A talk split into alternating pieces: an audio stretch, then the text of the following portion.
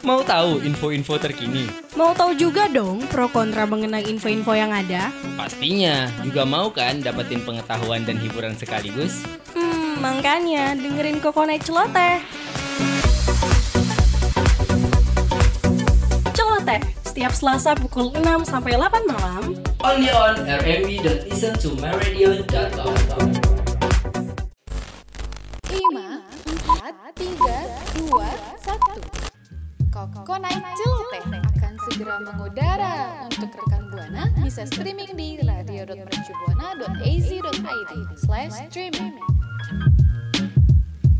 Radio Mercu Buana, Station for Creative Student. Halo rekan Buana, balik lagi nih di Celoteh yang kembali mengudara setiap hari Selasa jam 6 sore bareng gue Alfi dan partner gue. Halo rekan Buana, ada Adel juga di sini yang pastinya kita bakal ngebahas yang seru-seru.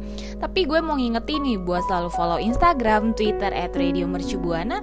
Dan kalau rekan Buana mau cari artikel-artikel menarik bisa langsung aja di website kita www.radiomercubuana.com dan jangan lupa dengerin Spotify kita only on Radio Mercu Buana. Radio Mercu Buana. Vi, lu tahu tentang mitos gak sih? Kayak mitos apa gitu yang lo tahu gitu? Tahu Del, tahu sumpah gue tuh ya pernah dengar mitos. Kalau dulu nih, misalkan kita nelan biji buah, nanti tuh bakalan nemu di atas rambut, di kepala ya gak sih? Oh iya, Heeh. karena ya dari kecil tuh gue suka denger gitu tentang mitos gitu yang lu sebutin gitu ya. Bahkan sampai sekarang udah kuliah nih gue juga masih suka ada yang bilang kayak tentang mitos-mitos gitu loh. Bahkan kayak ngingetin kalau ini tuh nggak boleh dilakuin gitu. Iya sih benar, tapi emang mitos yang lo denger tentang apa Del? paling yang basicnya tuh gue tahu dari kecil tuh kalau misalnya kita mau buang air besar gitu kan terus kalau misalnya kita kebelet tuh megangin batu bisa jadi hilang tuh mulus. Ya gak sih? Oh, batu yang bulat ya, iya gue juga pernah denger sumpah. Nah, lo sendiri nih, Avi, percaya gak sih sama mitos-mitos yang beredar di masyarakat? Apalagi nih ya, kayak mitos-mitos tentang kesehatan yang suka dipercaya sama sebagian orang. Kalau percaya nggak percaya dulu waktu kecil gue percaya sih ya, tapi sekarang karena udah bisa mikir gitu, udah tahu mana yang bener mana yang salah, nggak percaya sih Del. Iya ya, karena udah gede kita udah jadi kayak, ah ini ini kayaknya bukan mitos deh, gitu ya kan? Ini kayak faktanya ini kayak gitu. Hmm, betul banget. Nah, kalau rekan Buana sendiri kayak gimana nih? Mitos apa yang pernah didengar sama rekan Buana dan percaya apa enggak? Yuk boleh cerita-cerita dong sama Alfi dan Adel. Mention di Twitter at Radio Mercubuana. Jangan lupa hashtagnya Coconut Celoteh. Wah, kalau ngomongin mitos-mitos gini nih Del, pasti penasaran banget ya. Kayak harus nggak sih kita percaya dan mitosnya itu apa aja ya? Terutama mitos tentang kesehatan nih Del. Daripada penasaran, yuk stay tune terus dan cari tahu jawabannya di Kokonai Celoteh. Radio Mercu Buana. Rekan Buana, sebenarnya tuh ada banyak banget loh mitos keliru soal kesehatan yang gak perlu dipercaya. Kira-kira apa aja ya? Apa aja tuh Vi? Kasih tahu dong. Banyak sih, tapi sebelumnya gitu, rekan Buana tahu nggak sih definisi dari mitos sendiri? Pastinya belum tahu dong. Jadi gue di sini pengen ngasih tahu. Jadi sebenarnya gini rekan Buana berdasarkan KBBI, mitos itu cerita suatu bangsa tentang dewa dan pahlawan zaman dahulu yang mengandung penafsiran tentang asal usul semesta alam, manusia dan bangsa. Mitos tuh kemudian dipercaya oleh masyarakat dari satu generasi ke generasi berikutnya meskipun isi ceritanya kadang tuh di luar jangkauan norma gitu rekan Buana. Nah, mitos juga nih dipercaya masyarakat karena disampaikan dari mulut ke mulut berupa berita, nasihat, atau anjuran. Nah, kalau misalnya yang tersebar adalah mitos seputar kesehatan, akhirnya tuh fakta medis bisa menimbulkan salah kaprah dan menyesatkan masyarakat. Langsung aja yuk. mending kita berdua sebutin ya, Vi, beberapa mitos kesehatan apa aja sih yang nggak perlu dipercaya. Nah, yang pertama nih ada saat eh, makan wortel mempertajam penglihatan. Jadi wortel tuh termasuk sebagai makanan sehat karena mengandung vitamin A yang bermanfaat bagi penglihatan. Tapi rekan buana harus makan banyak kok sekali wortel untuk dapat merasakan manfaat nyatanya. Ini nih tuh artinya makan wortel dalam jumlah sedikit tuh nggak akan memberikan dampak yang instan gitu rekan buana. Jadi selain makan wortel untuk menjaga kesehatan mata, rekan buana juga bisa mengkonsumsi makanan yang kaya antioksidan dan omega 3 misalnya kayak sayuran hijau, buah-buahan, telur, ikan, dan daging. Jadi nggak melulu kayak wortel dikit tapi pengen sehat gitu ya, enggak kayak gitu. Nah betul banget tuh rekan Buana apa yang udah dibilang sama Adel tadi. Jadi sayur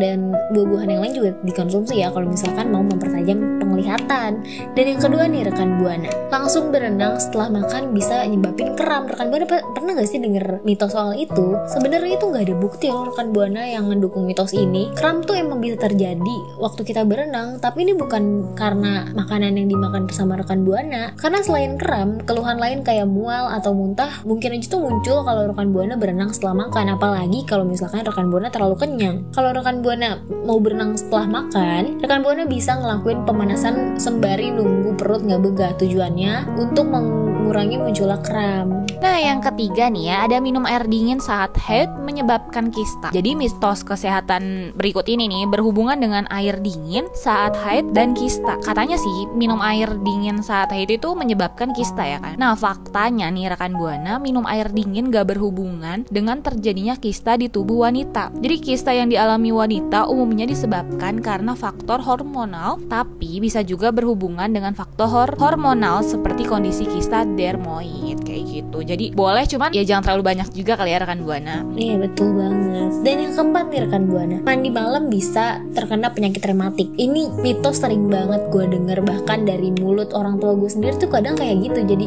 jangan mandi malam nanti rematik. Tapi kalau yang satu ini udah pernah kita bahas ya rekan buana waktu itu dan jawabannya itu cuma mitos saja. Iya setuju banget sih gue sama yang Alfi karena gue juga pernah denger mitos itu dari orang tua gue. Nah yang kelima nih ada makan telur bikin bisulan. Wah siapa nih? Kata-kata awas jangan makan telur banyak-banyak nanti bisulan. Kayaknya nih mitos kesehatan yang nggak perlu dipercaya ya rekan buana. Karena nih pada dasarnya telur merupakan makanan bergizi yang mengandung protein, omega 3, vitamin hingga antioksidan. Jadi nih faktanya telur tidak menyebabkan bisul. Jadi bisul atau dalam medis dikenal sebagai furunkunkel merupakan infeksi folikel rambut yang disebabkan oleh bakteri seperti Staphylococcus aureus. Sorry ya rekan buana kalau spell gue tuh kayak aduh apa nih gitu ya.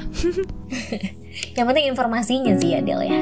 Dan keenam nih rekan Buana, MSG menyebabkan anak jadi bodoh. Pasti sering banget kan rekan Buana dengar mitos soal ini. Nah, yang terakhir nih monosodium glutamat atau dikenal MSG alias micin merupakan zat yang sering digunakan sebagai penguat rasa di dalam makanan. Pasti rekan Buana sering dengar bahwa MSG berbahaya bagi anak-anak karena bisa merusak sel otak dan mengakibatkan kebodohan. Faktanya, MSG nggak ngebuat seseorang jadi bodoh loh rekan Buana. Karena berdasarkan Food and Drug Administration atau FDA, MSG termasuk dalam kategori Generally Recognized as Safe atau GRAS, dalam kata lain aman untuk dikonsumsi. Saat ini juga belum ada bukti medis bahwa MSG itu menyebabkan anak bodoh. Jadi, MSG itu sebenarnya sebenarnya tuh aman buat dikonsumsi kalau jumlahnya nggak berlebihan. Efek samping yang bisa muncul kalau konsumsi MSG dalam jumlah yang berlebihan adalah mual, muntah, hingga sakit kepala. So itu dia rekan buana mitos-mitos kesehatan yang nggak perlu rekan buana percaya lagi. Gimana sekarang? Jangan percaya lagi ya. Jadi eh, boleh dong sharing-sharing ke gue sama ke Alfi di Twitter @radiomercubuana dengan hashtag Kokonai Celoteh. Radio Mercubuana.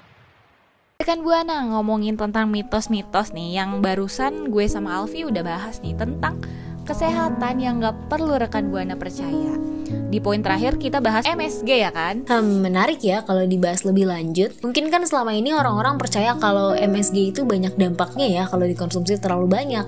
Tapi dibalik itu sebenarnya ada manfaatnya juga loh rekan Buana. Yufi kita sebutin aja nih apa aja sih manfaat dari MSG. Nah yang pertama nih rekan Buana Anda merangsang air liur. Jadi menambah micin alias MSG ke dalam makanan tuh bisa apa ya merangsang produksi air liur kita. Jadi air liur ini tuh berfungsi membasahi makanan agar rekan buana dapat ngunyah gitu ya dengan mudah dan juga biar makanannya tuh langsung meluncur gitu dengan mudah ke tenggorokan rekan buana. Tuh, hayu meluncur gitu ya. Iya, gas gitu langsung. Betul, gaspol pokoknya deh, nggak pakai rem. Yang kedua nih rekan buana, mengurangi konsumsi garam. Buat nambah cita rasa masakan, kebanyakan orang tuh bakalan nambahin garam kan. Banyak yang ngira kalau misalkan nambahin garam ke makanan jauh lebih baik daripada nambahin micin.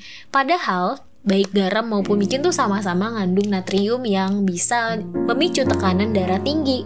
Tapi kandungan natrium pada micin tuh kecil banget dibanding dengan garam. Di mana jumlah unsur natrium pada MSG hanya 13,6%, sedangkan jumlah unsur natrium pada garam mencapai 43,4%. Jadi lumayan jauh juga ya bedanya. Wah, ternyata kayak gitu ya rekan Buana. Nah, yang ketiga nih ada micin ya terbukti sebagai zat adiktif yang aman dikonsumsi. Jadi se- sejumlah lembaga internasional seperti Food and Drug Administration atau FDA dan World Health Organization WHO telah memverifikasi keamanan MSG. Bahkan ya, penelitian tentang MSG udah dilakuin sejak 30 tahun yang lalu untuk mengetahui bagaimana pengaruh konsumsi MSG alias micin nih bagi tubuh. Food Standards Australia New Zealand juga telah menyatakan bahwa micin ini aman digunakan bagi tubuh selama masih dalam batas wajar. Jadi aman tapi kita tetap harus dibatasi ya rekan buana nggak boleh berlebihan.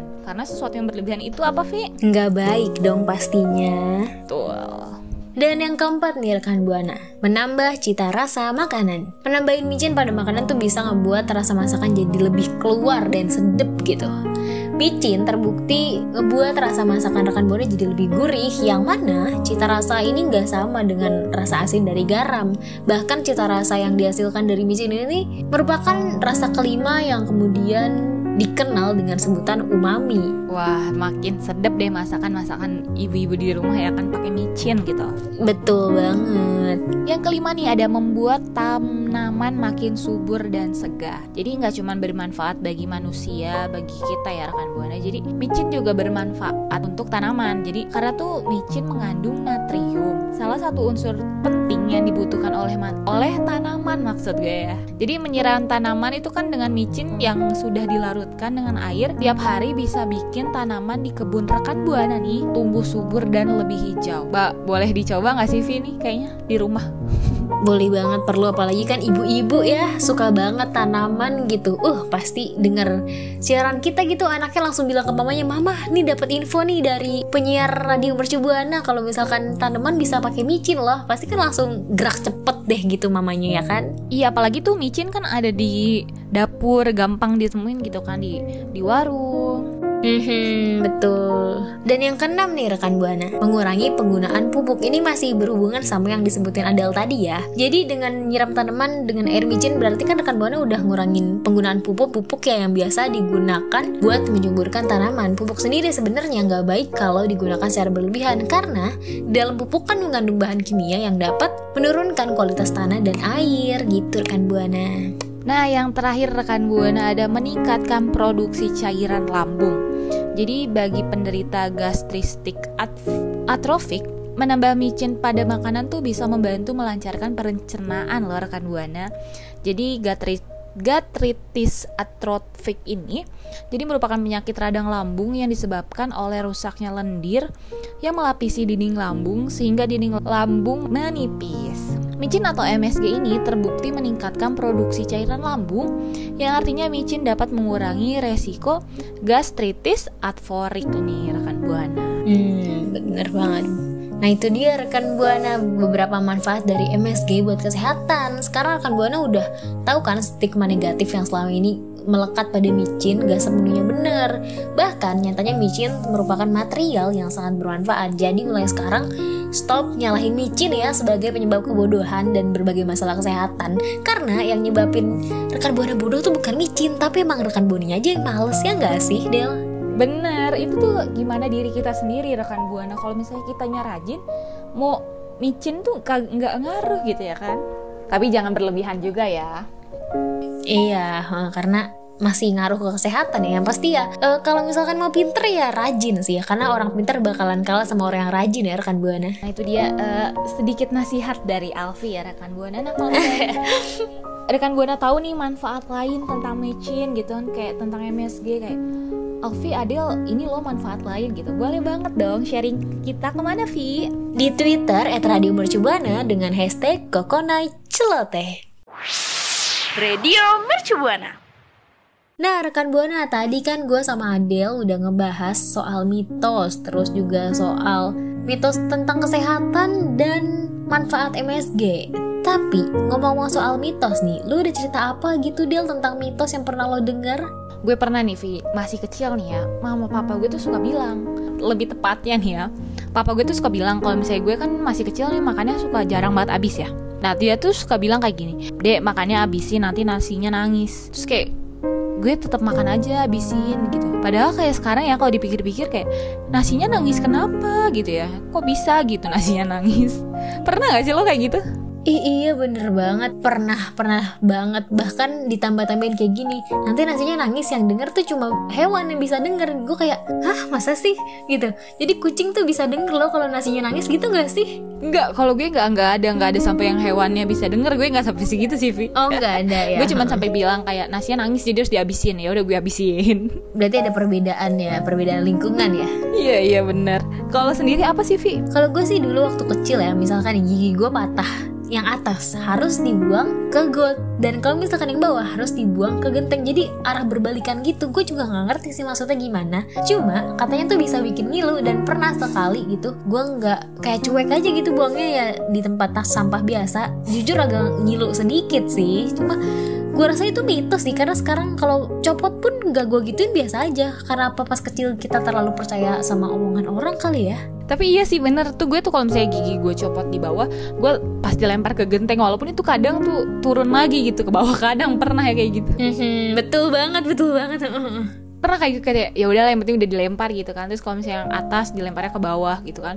Biar takutnya kebalik kali ya kalau kita gigi bawah copot ke bawah nanti nggak tumbuh gitu ya. Gue juga nggak ngerti sih kenapa bisa ada mitos-mitos kayak gitu. Makanya nggak tahu siapa yang pertama ngomong gitu. Tahu-tahu nyebar aja di antara pertemanan anak-anak kecil dan gue rasa itu setiap anak kecil pun sama. Bahkan sampai tahun sekarang pun kalau misalkan masalah gigi atau mak nasi ah, masih masih atau nasi nangis tuh masih bertahan gitu nggak hilang-hilang. Iya bahkan kita sendiri kadang bisa bilang kayak gitu ya kayak misalnya nanti nang nasinya nangis loh makan deh ya, misalnya gitu ya ke keponakan atau ke adik-adik lo. Betul banget betul. Jadi kayak udah turun temurun gitu deh.